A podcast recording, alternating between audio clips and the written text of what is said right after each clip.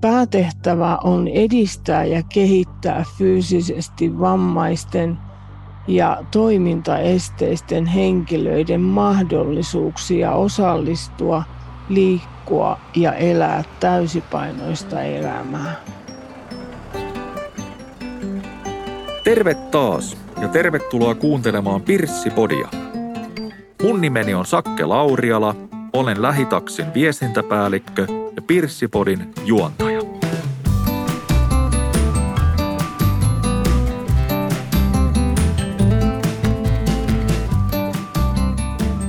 Tänään Pirssipodissa keskustellaan Invalidiliiton aktiivin ja liittovaltuuston jäsenen Sanna-Kaisa Patjaksen kanssa muun muassa erityisryhmien tarpeista taksipalveluiden suhteen sekä Invalidiliiton monipuolisesta toiminnasta.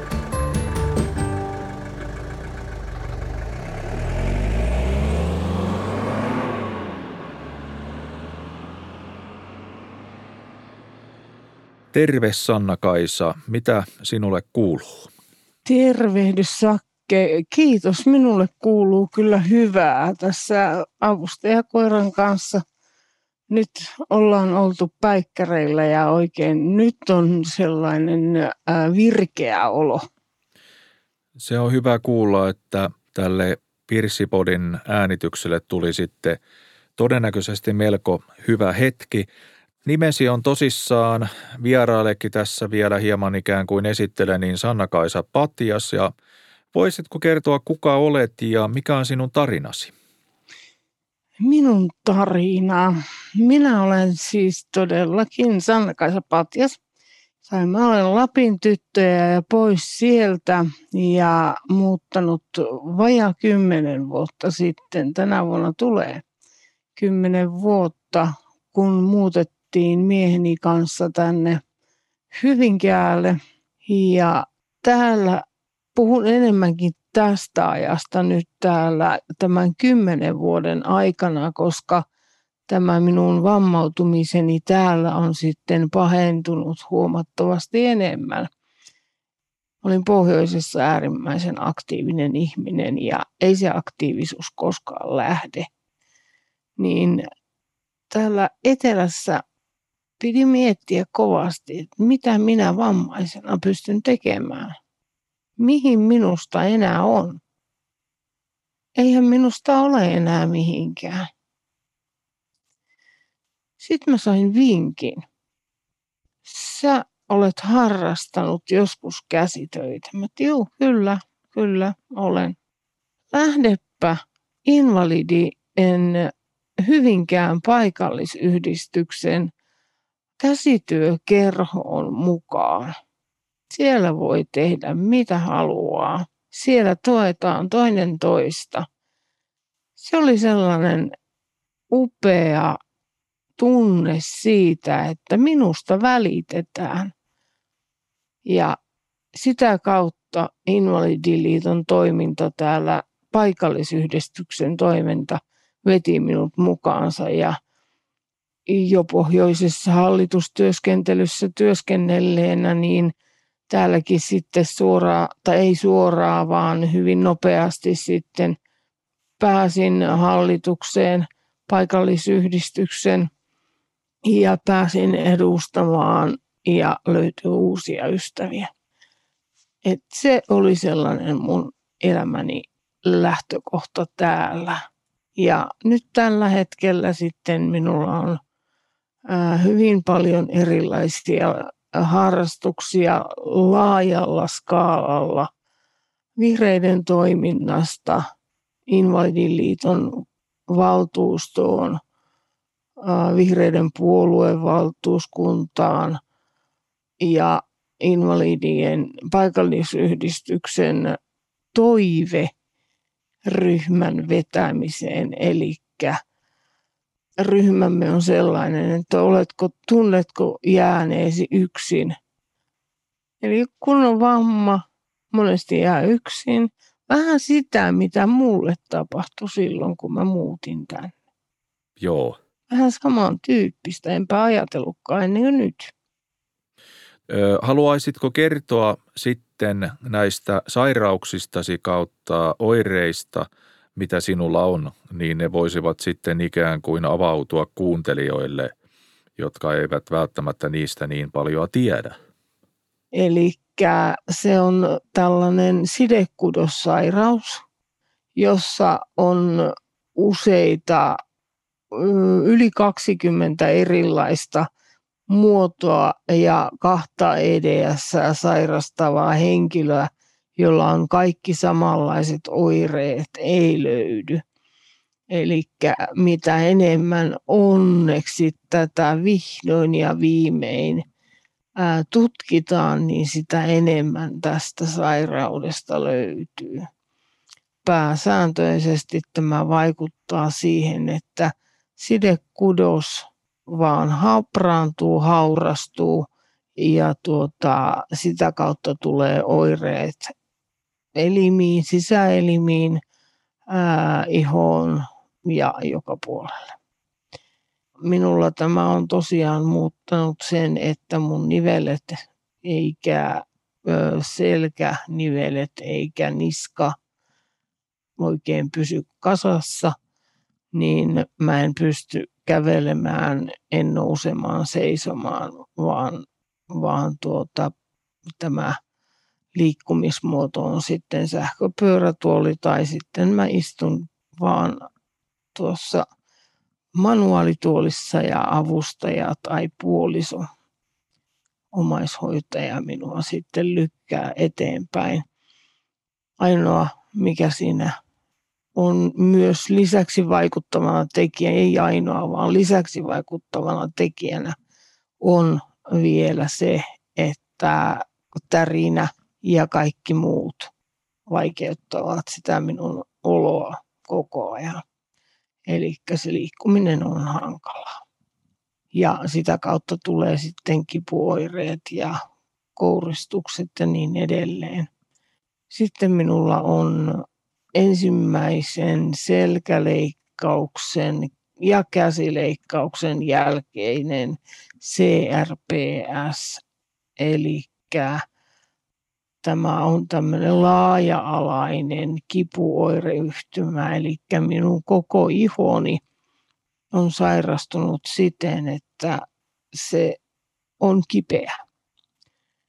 Eli jossain kohdassa tai johonkin kohtaan, kun mun ihoon koskee, niin se ei välttämättä pysty ottamaan se iho sitä kosketusta vastaan, vaan siihen käy kipeää, polttaa, tuntuu kylmältä tai jollain tavalla muuten tuntuu niin sanotusti vääränlaiselta.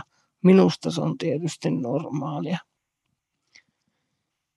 Ja lisäksi mulla on tämä selkäsairaus, kilpirauhasen vajatoiminta ja sitten nyt mä en muista edes kaikkia minun näitä diagnooseja, mutta, mutta sillä tavalla niin kuin näin mä menen eteenpäin, että joku sairaus vaikuttaa johonkin minun toimintaani puheeseen vaikuttaa se, että pallea väsyy, koska siellä on taas sidekudos löystynyt ja pikkuhiljaa ääni häipyy ja alkaa säristä.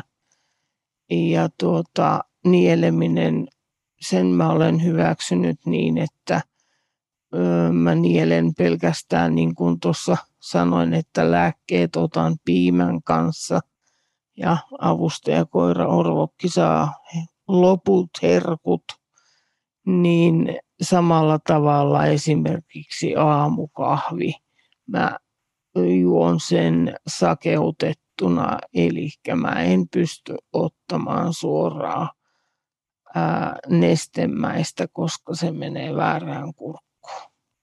Eli tämmöisiä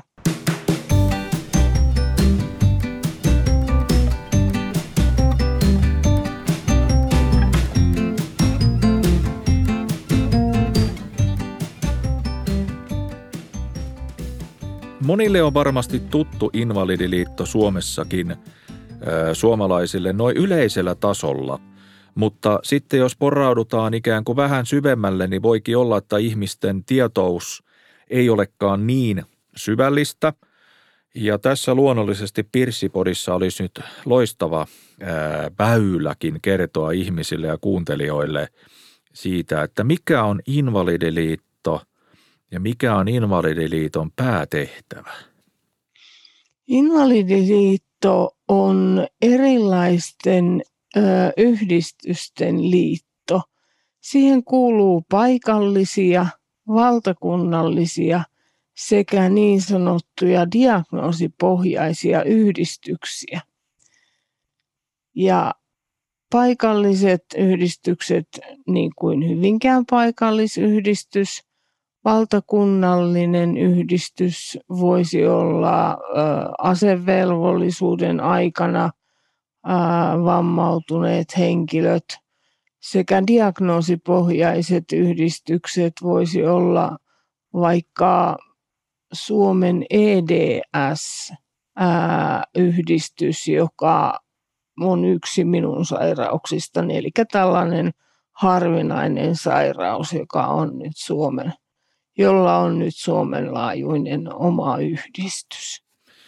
Ja varmaankin eikö niin, että Invalidiliiton päätehtävä on sitten pitää puolta ja ajaa etua kaikkien Invalidiliiton edustamien erityisryhmien osalta? Joo, tai päätehtävä on edistää ja kehittää fyysisesti vammaisten – ja toimintaesteisten henkilöiden mahdollisuuksia osallistua, liikkua ja elää täysipainoista elämää. Tämä oli erittäin hyvä kiteytys. Haluaisitko vielä avata enemmän, mitä kaikkea tämä erittäin tärkeä tehtävä arjessa tarkoittaa? Arjessa tämä tarkoittaa näitä ennen kaikkea hyvin paljon toimintaa. Eli joka puolella Suomea löytyy erilaista toimintaa, toiminnallisia ryhmiä ja keskusteluryhmiä, tukiryhmiä ja niin edelleen. Ää, Invalidiliitto järjestää paljon paljon koulutusta. On valtakunnallista koulutusta – on maakunnallista ja myöskin maakunnallisten tai niin kuin esimerkiksi kahden maakunnan välistä koulutusta ja niin edelleen. Eli koulutuksia on paljon ja niitä voi pyytää. Sitten lisäksi Invalidiliitolla on erilaisia palveluita. Se jakaa tietoa esteettömyydestä tietoa eri vamman vaiheista ja avuista, tuista ja erilaisista oikeuksista, mitä vamman saaneilla on. Invalidiliitto tekee myöskin tutkimusta erilaisista aiheista liittyen vammaisuuteen ja se tekee kehitystyötä Suomessa ja ulkomailla. Eli me Invalidiliitossa on paljon henkilökuntaa, mutta ennen kaikkea paljon tietoa ja taitoa. Siellä on esteettömyyskeskus, yksi, joka on liiton alla. Minusta esteettömyyskeskus on näitä tärkeimpiä asioita minulle sieltä, mitä olen saanut niitä koulutuksia – sillä tällä tavalla me voimme kertoa myös omilla paikkakunnillamme, millä tavalla meidän vammaisten, liikuntavammaisten, kuulovammaisten, näkövammaisten ja niin edelleen tulee olla yhdenvertaisia, tasa-arvoisia kansalaisia. Ja meidän tulee saada olla, elää ja liikkua samalla tavalla kuin pintaterveiden henkilöiden.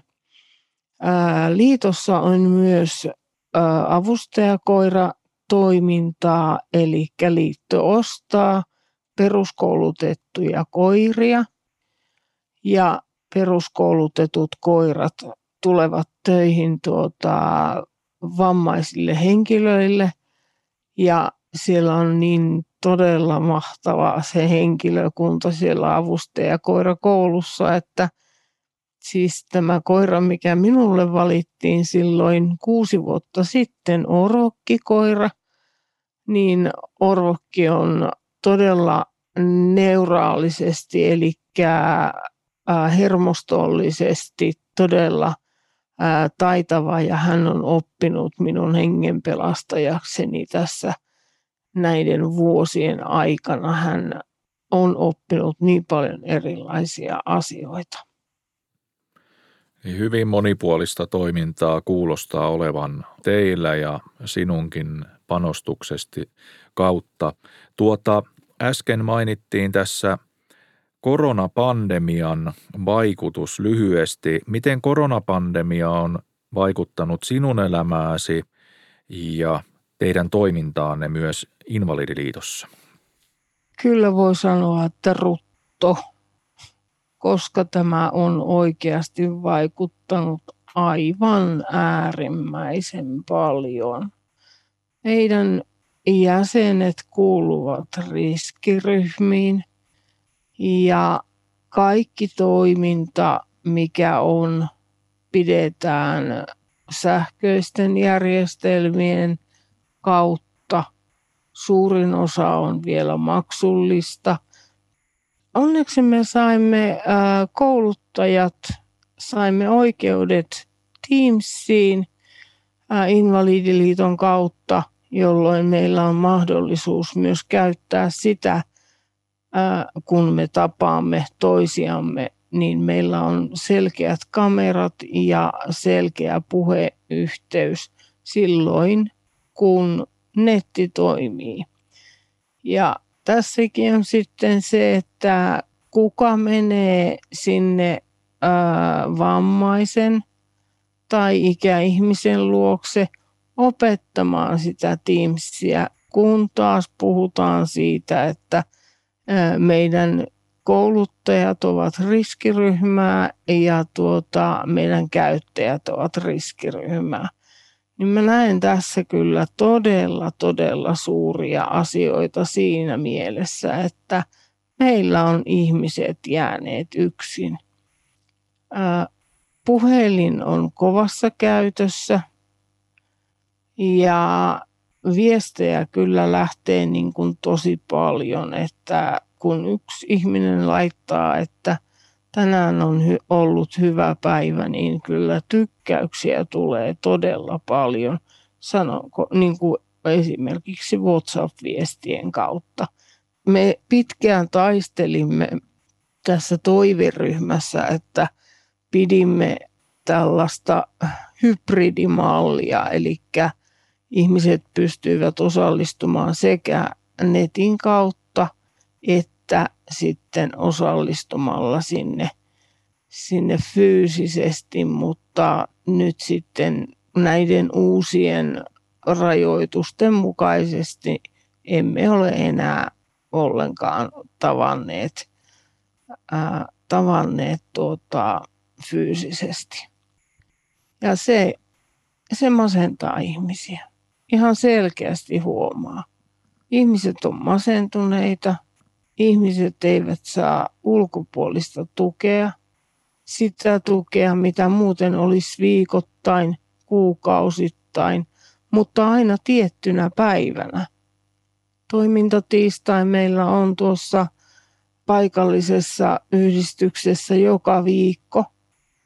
Ja tämä meidän toiveryhmä on joka kuukausi niin se jotenkin on sillä, että jos pystyy odottamaan sitä päivää, että hei, silloin mä näen ihmisiä, se piristää. Se, että kun ei tarvitse niin sanotusti lähteä mihinkään, niin ystäväni sanoi minulle eilen aika hyvin. Hän sanoi minulle, että Me kaksi viikkoa sitten näimme viimeksi kokouksessa ja sinä edelleenkin makaat siinä samassa vuoteessa, että etkö sinä todellakaan siis nouse siitä vuoteesta ollenkaan, kun hän näki, että minä olen tässä tyyny pään alla. Mä sanoin, että no minulla on tässä paljon parempi asento kuin pyörätuolissa niin, tai sähköpyörätuolissa, niin mä lähden sähköpyörätuolilla silloin, kun minulla on pakko, koska silloin käy kipeää. Tässä kipu ei voimistu samalla tavalla kuin makaa vuoteessa. Tämä on vähän tämmöistä laiskistumista. Tässä joutuu jumppaamaan eri tavalla ja liikuttamaan ja pyytämään avusta ja liikuttamaan eri, eri raajoja ja, ja tekemään töitä, ettei tule lisää vaurioita. Kyllä, eli koronapandemia on vaikuttanut myös teidän arkeen kovasti ja se ei välttämättä ole avautunut monellekaan ihmiselle, minkälaisia vaikutuksia koronapandemialla on Invalidiliiton jäseniin ja, ja niin kuin eri tavalla vammautuneiden ja erilaisten sairausten kanssa elävien ihmisten elämään, että se on voinut olla hyvinkin, sanoisinko, dramaattistakin. Tuota, tämä on tärkeää tietoutta jokaiselle kuulijalle ja koko yhteiskunnalle. Mä haluan sanoa tästä, kun sanoit tuosta Invalidiliitosta, niin vielä yhden asian. Joo, kerro vaan. Invalidiliitossa on jäseninä myös paljon työssäkäyviä ihmisiä ja henkilöitä, eli tai henkilöitä. He käyvät päivittäin töissä, eli Invalidiliitto hakee aina hankerahoituksen saamisen jälkeen, niin hakee ihmisille töitä ja on paljon invalideja, paljon vammaisia henkilöitä – jotka etsivät työpaikkaa, heillä on työkykyä jäljellä. Ää, nyt työnantajien tulisi ehdottomasti huomioida se, että on erilaisia töitä, mitä voi myös vammaiset kautta invalidit tehdä. Ja on myös töitä, joita vammaiset voivat tehdä täysipainoisesti. On ohjelmistojen tekemistä ja, ja kaupassa erilaista työtä ja niin edelleen. Eli mä toivon, että työnantajat ja työpaikat miettivät itsekseen – jopa yhdessä sitä, että voisimmeko me yhdessä palkata yhden ihmisen, joka kävisi meillä tekemässä kaksi tuntia ja teillä tekemässä vaikka viisi tuntia. Me emme ole yhtä vertaisia, yhtäläisiä kansalaisia, jotka ovat vain vammaisia, sellaisia kuin minä – makaan vuoteessa. Minullakin suu toimii ja silloin tällöin pääkin toimii, niin, niin tuota, siis esimerkiksi puhelimeen vastaaminen voi olla sellainen asia, mitä voisi ihminen tehdä.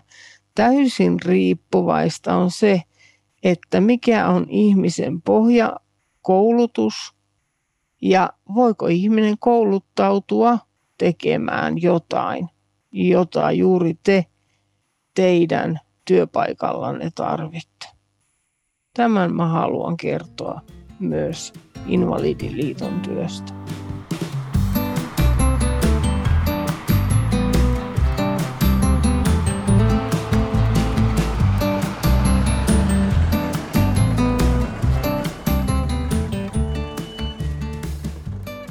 Sanna-Kaisa, minkälaiset tarpeet erityisryhmien edustajilla, kuten sinulla, on taksipalveluille? Meitä on erilaisia ihmisiä ja erilaisia tarpeita. Minun tarpeeni taksille on ehdottomasti invataksi. ja fyysisesti invataksi, jossa on tilaa, mutta ei missään nimessä linja-autopohjainen taksi. Ja sitten meillä on paljon henkilöitä, jotka kulkevat myös manuaalituolilla tai sitten heillä on äärimmäisen matala sähköpyörätuoli. Niin heille käy tuo esteetön auto, esteetön taksi. Ja juuri puhuin eilen ystäväni kanssa tuossa Teams-kokouksessa, niin siinä hän on näkövamma, täysin näkövammainen, niin hän sanoi, että hän ei pysty menemään esteettömään taksiin, sillä hän ei saa siitä samanlaista tukea, koska se voi olla myös liian matala. Hän mielellään ja tarvitseekin henkilöauton taksikseen silloin, kun hän kulkee. Eli näitä eri vammaryhmät tarvitsevat erilaisia takseja ja tämä on sellainen asia, mikä pitää muistaa aina siinä vaiheessa, kun puhutaan takseista ja taksipalveluista.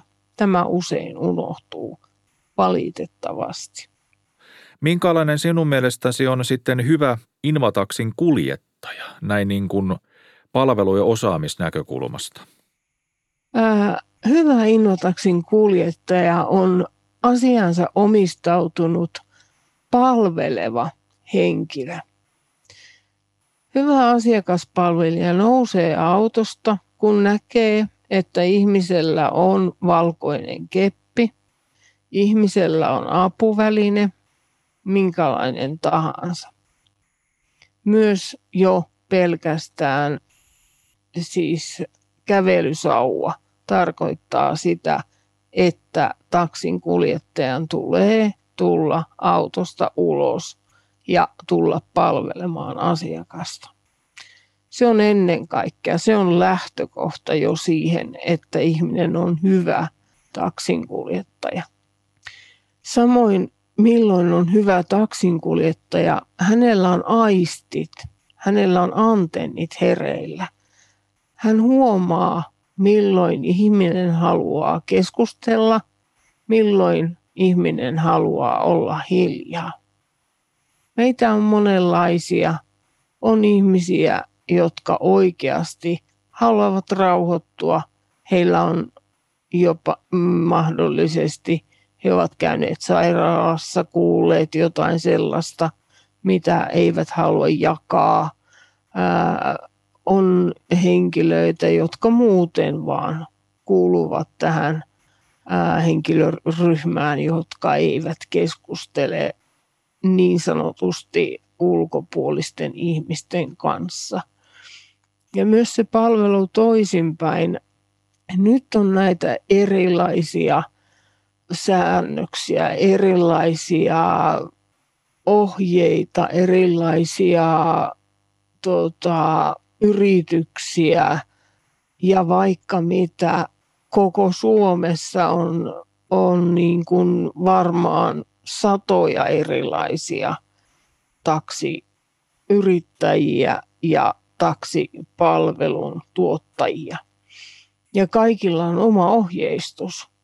Mielestämme, kun keskustelimme eilen vammaisneuvoston kokouksessa, jonka puheenjohtajana toimin, niin halusin käydä läpi tätä keskustelua varten hieman näitä asioita, niin esimerkiksi tämä näkövammainen täysin sokea henkilö kertoi, että hän on täysin kyllästynyt siihen, että joka kerta kun hän menee eri kaupunkiin, esimerkiksi jopa niin kuin tästä Hyvinkäältä ajaa 50 kilometriä Helsinkiin, niin hän ei välttämättä löydä mistään Helsingin ää, applikaatiota, miten sieltä saikaan taas tämän taksin.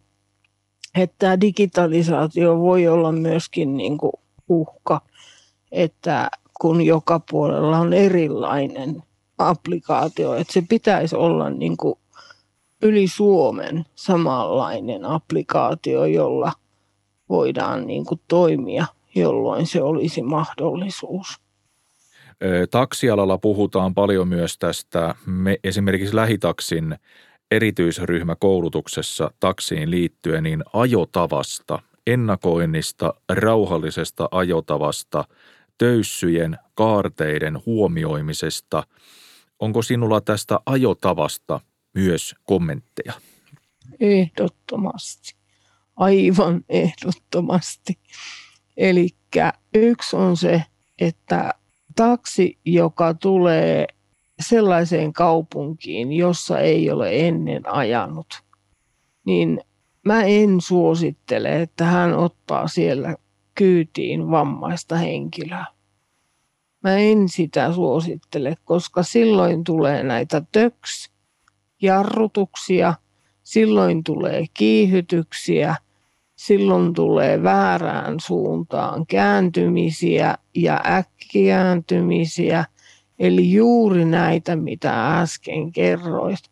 Nämä voivat aiheuttaa jopa kuoleman pelkästään sillä, että taksi kääntyy liian nopeasti tai on kääntynyt väärään suuntaan ja kääntää äkkiä takaisin, niin siinä esimerkiksi voi tulla kuolema sillä taksissa olevalle. Ää, taksin ää, kuljettajan tulee tietää, kysyä, että mihin tämä taksiin tuleva henkilö, kun puhutaan invataksista, niin mihin tämä henkilö tulee kiinnittää. Jos esimerkiksi minut kiinnitetään taka-akselin päälle, niin kuin joskus minut pakotetaan sinne, niin minä en pysty olemaan siellä. Taka-akselin päällä tuntuu kaikki mahdolliset töyssyt, eli ne kiinnityskoukut tulee laittaa siellä invataksissa sinne eteen. Jos otetaan kaksi kyytiin, niin silloin täytyy. No nyt ei koronan aikana voi ottaa kahta kyytiin, elleivät he itse sitä halua ja itse pyydä, mutta se, että siihen ei tule taksiin kyytiin muita, niin silloin pitää olla mahdollisuus siihen, että henkilö pääsee siihen keskelle autoon. Sanna-Kaisa Patjas, Invalidiliiton aktiivi- ja liittovaltuuston jäsen lähitaksissa, plus minä itse henkilökohtaisestikin olemme erittäin kiitollisia, että annoit aikaasi tälle tärkeälle asialle ja tulit meidän Pirssiponin vieraaksi. Tämän jakson asiat ovat äärettömän tärkeitä ja toivomme, että tämä podi tavoittaa monia ihmisiä ja saa heidät ajattelemaan, että Invalidiliiton jäsenten eri vammaryhmien esimerkiksi suhteen on huomioitava asioita konkreettisesti muun muassa taksipalveluiden suhteen kuin esteettömyyden ja niin edelleen. Kiitän Sanna-Kaisa sinua kovasti tästä. Kiitoksia.